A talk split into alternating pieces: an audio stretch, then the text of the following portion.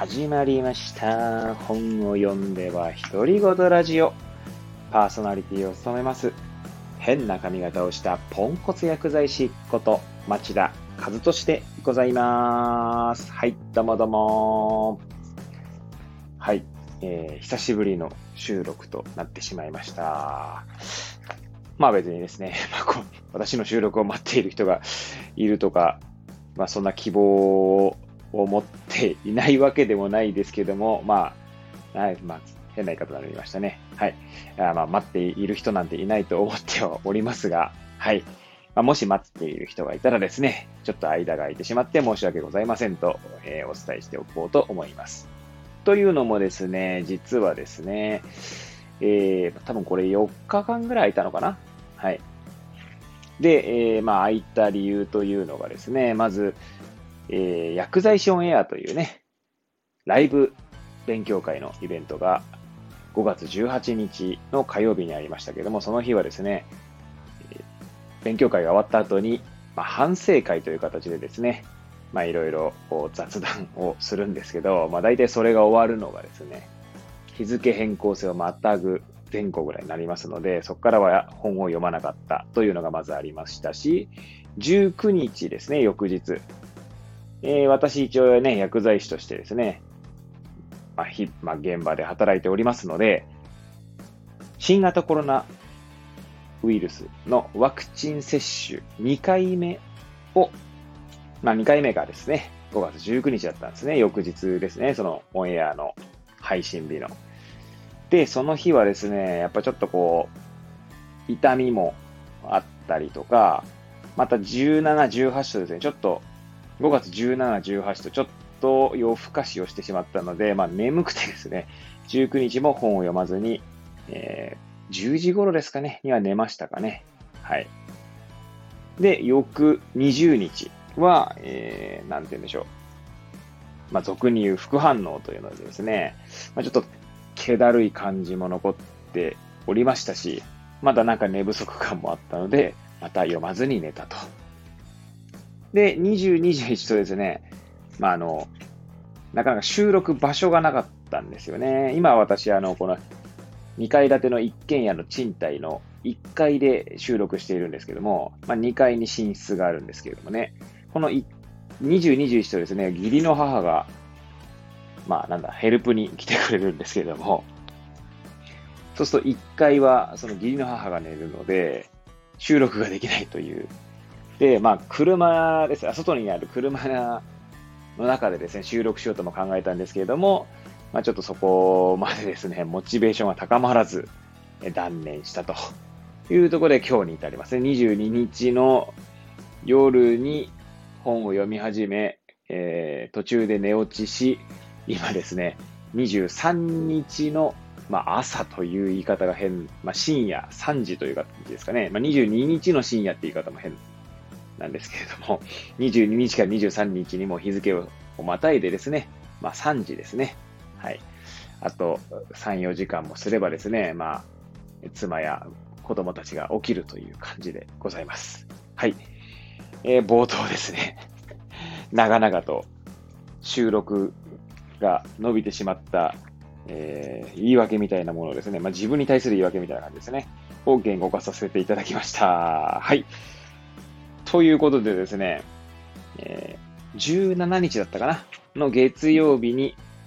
この、えー読んでいた 本。タイトルは、AI には何ができないのか。はい。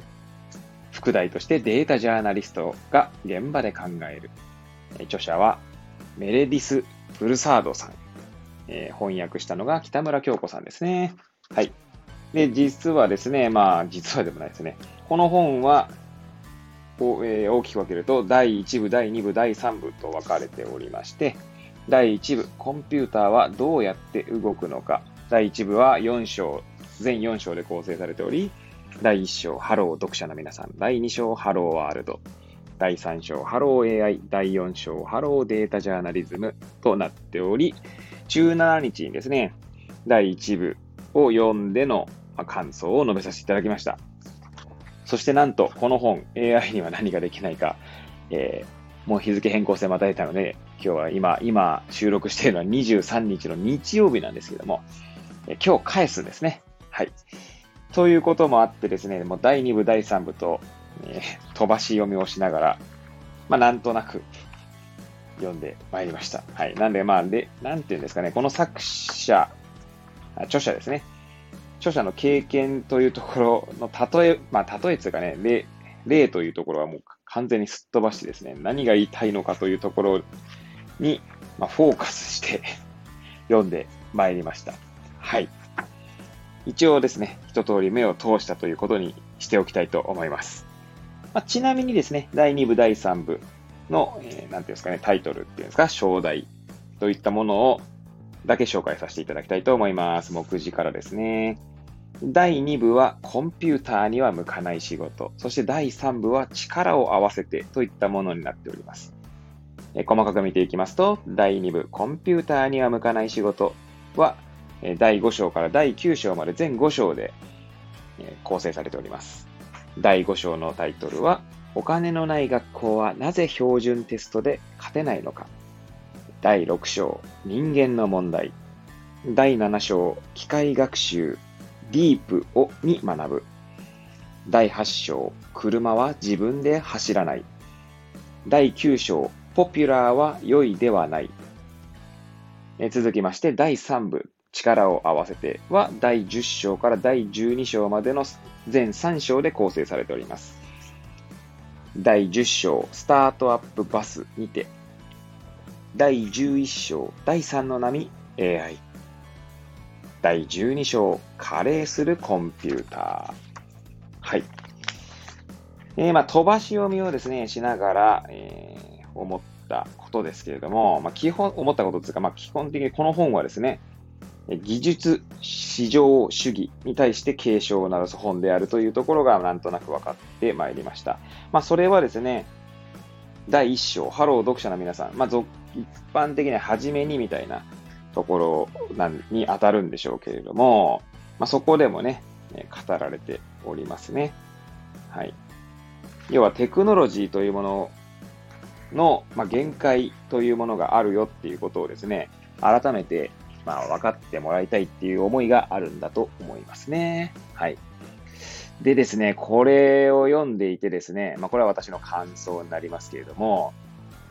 私もそういうところがあるなとまあ、反省した。反省っていうかね、なんだろうな。私もそういった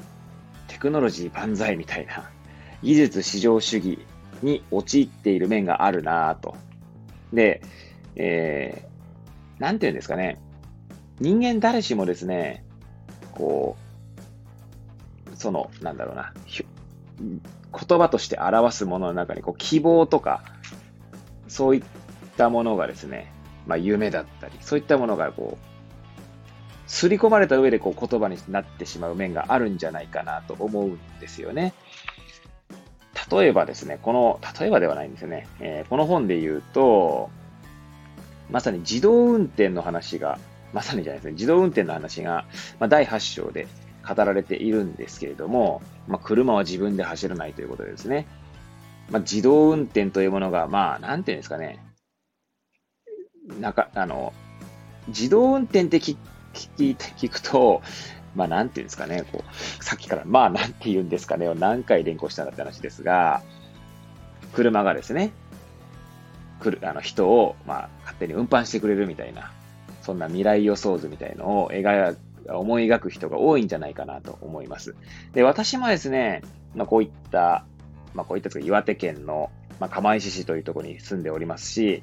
まあ実はですね、将来的にもしかしたら移住するかもしれないということを考えですね、えー、そうするとまあ移住、移住するっていうのはちなみになんですけど、まあちょっと横道にそれますが、ちょっと息子がですね、えー、脳に障害があってですね、将来的に脳性麻痺になるかもしれないという、まあ現段階、今1歳半過ぎたところなんですけども、はい。そういった現状にある中で、まあ、バリアフリーの家を建てる必要があるなっていうのを、ちょっとまあ、妻ともですね、話し合っております。まあ、そうすると家を建てる場所、家を建てる地域というものをこう考えなきゃいけないんですけれども、まあ、その際にですね、私の中では、なんだろう自分たちが、まあ、老、まあ、加齢に伴い、要は年を取ってですね、まあ、どうなるかっていうことも、まあ、その家族、あの、夫婦間で話になるわけですよ。だかまあ、簡単に言えば、偏僻な、偏僻なところっていうか、例えば山奥ですね。もうなんかうっそうとした森に囲まれた場所に家を建てるとするとですね、年を取った時に生活が不便になるんじゃないかみたいな話になるわけです。ただ一方ですね、そういった場所っていうのは結構土地が安かったりするので、建てやすかったりするっていう側面もありますね。建てやすいっていうか、そのお金の面だけで見ればですね。で、まあ私はですね、ついついそこでですね、技術市場、市場主義者的な側面を、まあ、出してしまうわけですね。私が妻と話す中で言うのは、いや、自分たちがですね、なんだ、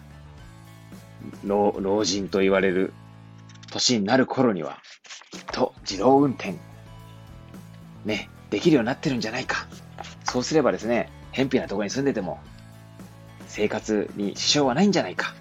なんてことをですね、まあ、なんだろう、下り顔で語ってしまうわけです。というですね、私のこのなんか技術至上主義者的な、テクノロジー万歳的な、えー、側面に対してですね、まあ、見事にですね、この本は警鐘を鳴らしてくれたんじゃないかな、なんて思いましたね。はい。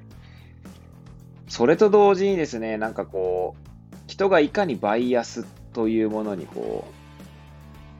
なんだろう、左右されているのかというところが、まあ、拾い読みでザザッと読んだにもかかわらず、なんとなく、こう、改めて感じてしまうところではありました。というのもですね、例えばデータを入力したりとか、プログラムを書くというところがですね、その AI という、まあ、人工知能と言われるものには、まあ、付き物になってくるわけですけど、まあ、それはですね、えー、今ある AI というものが、まあ、アルゴリズムだ AI じゃないですね。AI というものからいろいろイメージされるのっていうのには、え特化型の AI とですね、汎用型 AI が、というものがあって、汎用型 AI というのは、まあ、よく映画ですね。映画とかフィクションで描かれるような、それこそこの本にもありますけれども、例えばアイアンマンという映画で出てくるジャービスみたいなね、そういった AI というものが皆さん想像されるかと思うんですけれども、それはどっちかというと夢とか希望に 当たるものであって、現実にある AI というのは特化型 AI。まあ、あらかじめ組まれたプログラムに沿って計算というか、数学的処理をしていくものにしか過ぎないというところが、まあ、ここで、まあ、なんていうんですかね、この著者の言いたいところなんでしょうね。まあ、ただですね、ちょっとこれもまた私の、えー、技術至上主義者というか、えー、なんて言うんでしょう。テクノロジーに対するこう希望が入ってしまう発言では、これから言うのはね、発言ではあるんですけれども、これ書かれたのが2017年の、あの、現著ですね。アメリカで出されたのは2017年の、まあ、本なんですね。日本語訳は2019年に出たものになります。なんで2017年ってことは今から5年、じゃあね、4年前ぐらいですかで、まあ、なんていうんですかね、そのテクノロジーの進歩っていうものがですね、まあ、どれぐらい、結構、まあ、なんだろう、速いスピードで進んでいるっていう、まあ、なんだろうな、ある種一般論的な言説があるかと思うんですけど、まあ、それからするとですね、もしかしたらちょっと違うのかななんて思ってしまう面もあります。ただそれはですね、面もありますと言っている私は、え、今現在のテクノロジーに対してですね、その増資が深いというか、え、ものすごく知っているわけではないので、完全に一般人の素人が、え、希望的観測にのっとって言ってるに過ぎないので、まあ別に、えそういったかん、なんだろうな、希望的な感想ですね。を述べさせていただきたいと思います。いやー、だからこれ難しいっすよね。もうこの本でも語られているのが、このテクノロジーの限界というものを結構ですね、まあ、そのまあ、なんだろう、プログラミングとは何かとか、えー、なんだ、コードとか、というのは何かとか、まあ、そもそもコンピューターとは何ができるのかとかっていうのをですね、結構細かいところからですね、えー、語っている本になっているので、まあ、さっきあの、拾い読みで読んだってたんですけど、比較的読みやすい、まあ、これ翻訳した北村京子さんの文章がいいっていうのにもあるんでしょうけれども、なとても読みやすい本だなというのがありましてですね、まあ、これ、なんか中古でね、ちょっとね、本持っておきたいななんても思思いましたね。はい。まあ、それはさておきなんですけど、で、何が言いたかったかっていうと、そのまあ、バイアスですよね。まあ、プログラムを、まあ、書く人、コードを書く人っていうのは、まあ、人間なわけで、まあ、その人間がですね、まあ、想定の範囲内でしか、まあ、そのプログラムされた AI という特化型 AI というのは作られないわけですよ。その作られる過程でですね、まあ、バイアスというものがどうしても入らざるを得ないというのが、まあ、ここの本では事例としてたくさんの事例が、ま語られているわけですね。はい。で、あとはデータに関しては第1章に関し書いてあったんですけれども、第1章じゃないですね。ごめんなさい。第1部ですね。コンピューターはどうやって動くのかのところにもあったんですけど、まあ、データというものはですね、そもそも、えー、なんだろう、人の、人によって作られるというものなので、どの、どういったデータを抽出するかっていうところにも人の、まあ、主観的な意図が入ってしまう。ということは、まあ、そこで弾かれてしまうものもある。つまりバイアスが発生する可能性があるということですよね。まあ、この著者、あこの本の著者はですね、結構その機械、機械テクノロジー業界っていうのは、まあ、男性の技術者が多いみたいなことも言っているので、女性的な視点がないんじゃないかみたいなことも語っておりますね。まあ、その一例としてですね、まあ、私が拾い読みした中であったのが、まあ、初期のですね、Apple Watch のヘルスケアみたいなアプリには月経周期が入ってないみたいなことが書いてあったんですね。で、えー、まあ、女性からするとですね、その体調管理、ヘルスケアっていう意味では月経周期を考えないわけがないみたいなことが言われておりまして、つまりプログラム、まあ、ヘルスケアアプリを作った人は、まあ、男性だったんだろうみたいなことがね、書かれておりましたね。まあ、ちょっと文今、引用しようにもですね、ちょっと引用がどこだったか忘れてしまったので、ちょっと私の解釈が入ってしまっている、まあ、言説になりましたけども、まあ、そんなことも書いてありましたね。はい。あと、ポピュラーは良いではないっていうですね、第9章も結構面白かったですね。まあ、冒頭ちょっと読ませていただきましょうか。引用させていただきます。はい。良い自撮り写真を撮るにはどうしたらいいだろうか2015年、アメリカの複数の有力メディアが、この質問にデータサイエンスを使って答えるという実験の結果を報道した。その内容は写真の基礎を知っている人なら誰でも予想できる程度のもので、ピントが合っているかどうか確認せよ。被写体の、えー、縁が切れないようにせよ。といった文言が並んでいた。実験で用いられた手法は、私たちが第7章でタイタニックのデータ分析に使ったのと同じタイプのものだ。というものがあってですね。で、この良い自撮り写真とされたものですね。は、えの大半がですね、まあ、この実験結果ですね、には若い白人女性を写したものだったということだったらしいんですね。で、この実験を行ったのがスタンフォード大学博士課程、当時ですね、の学生で、今は、えー、今はというか、この本が書かれた当当時はテスラ社の AI 部門責任者であったアンドレイ・カルパシーという方だったようなんですけども、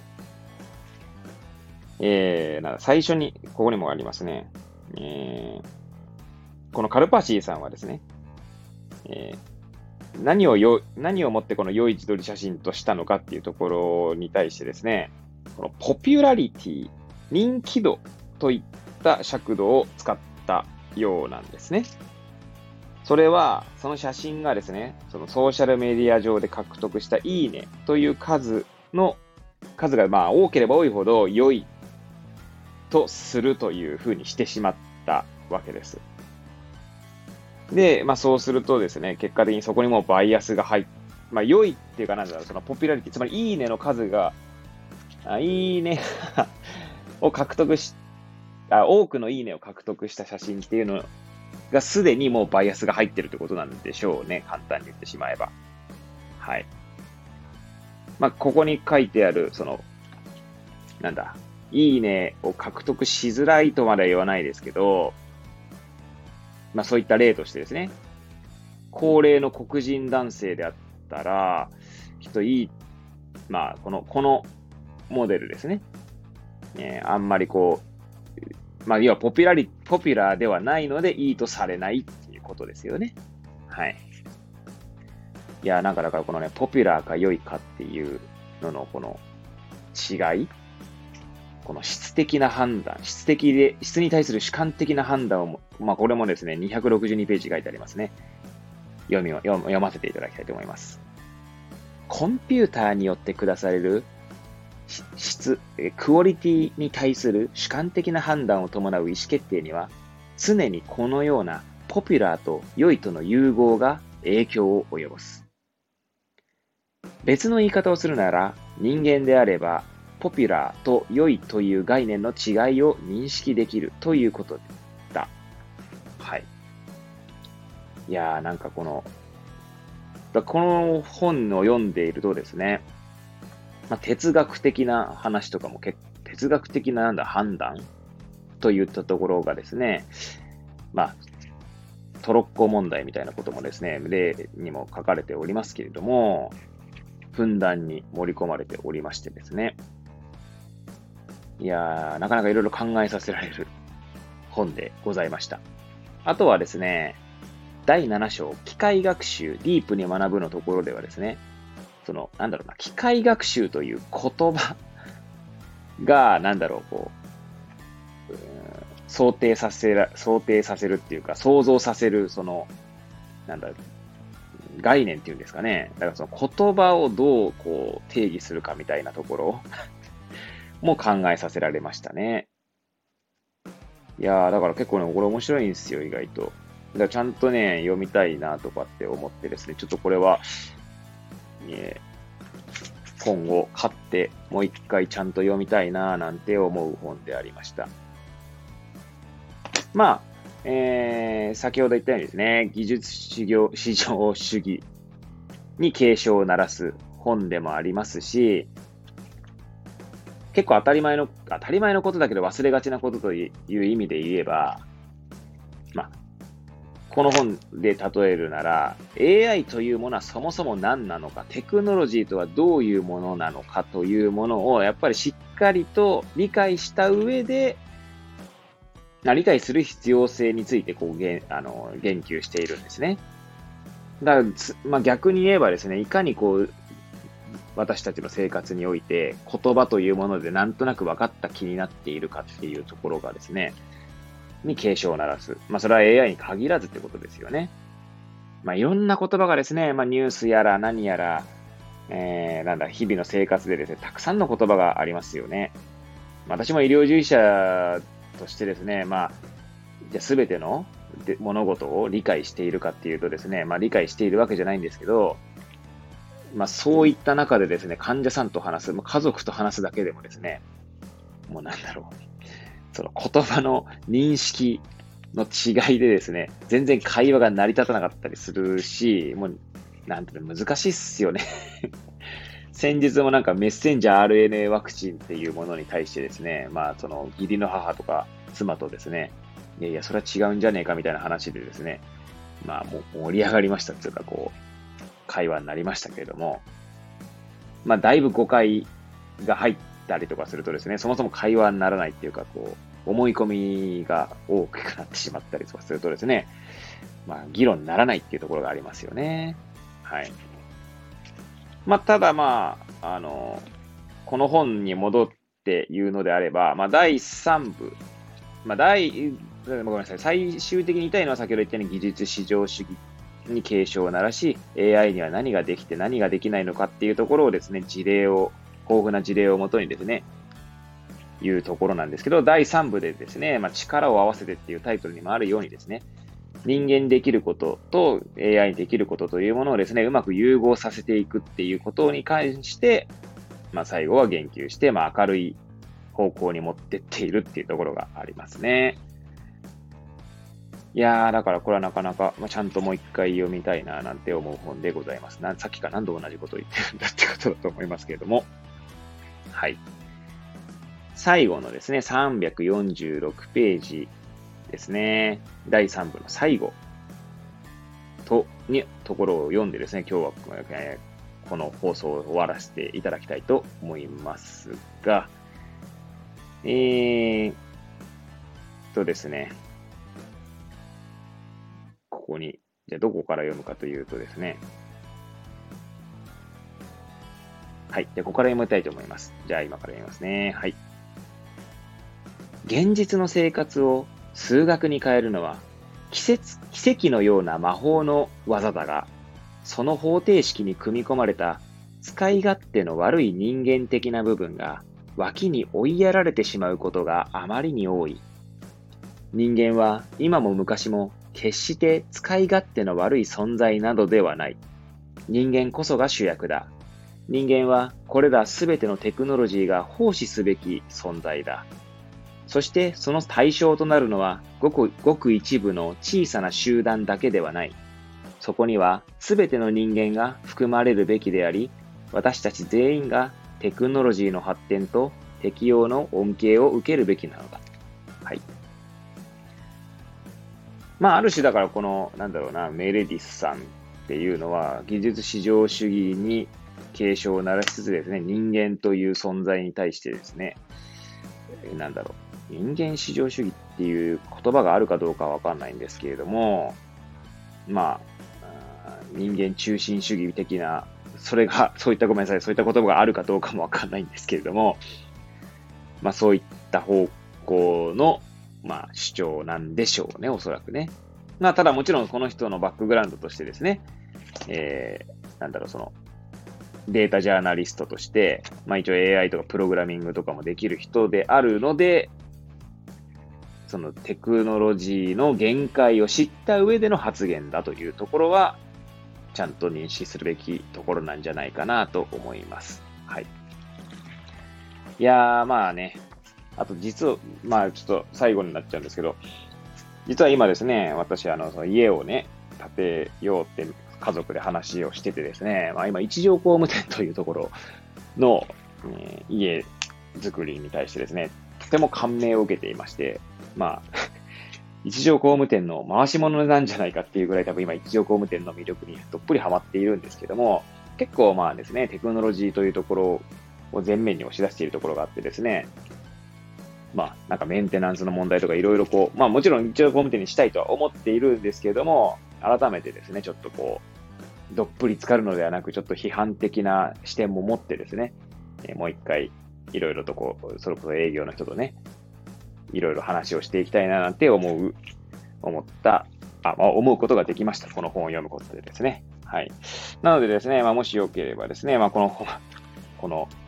私のラジオを聞いていただいた方々でですね、もしこの本に興味をお持ちの方がいたらですね、読んでいただけると、まあ、いいんじゃないかなと思います。はい。まあ本当にですね、ただただ、えー、感想をつぶやくだけのラジオですので、はい。どんな学びになっているかのが聞いていた、聞いた方がですね、どんな学びになっているかよくわかりませんが、えー、私の感想を述べさせていただきました。はい。ということでですね、こんなぐだぐだした放送でしたけどもですね、いつものようにですね、最後までお聴きいただき、本当に誠にありがとうございます。もう30分近く喋っております。はい。まあ、誰もこんな長いラジオ聞かねえよって話なんですけれども、はい。ということでですね、えー、今日のところはこれで終わりにしてます。まあ、明日です。明日とか今日ですね。図書館に行ってまた本を借りてきますので、またその本についてですね、この番組で述べていきたいと思います。まあ、ね、もし楽しみに来ていただける方がいるのであればですね、えー、期待していただければと思います。はい。じゃあ、それではまた次回お会いいたしましょう。さようなら。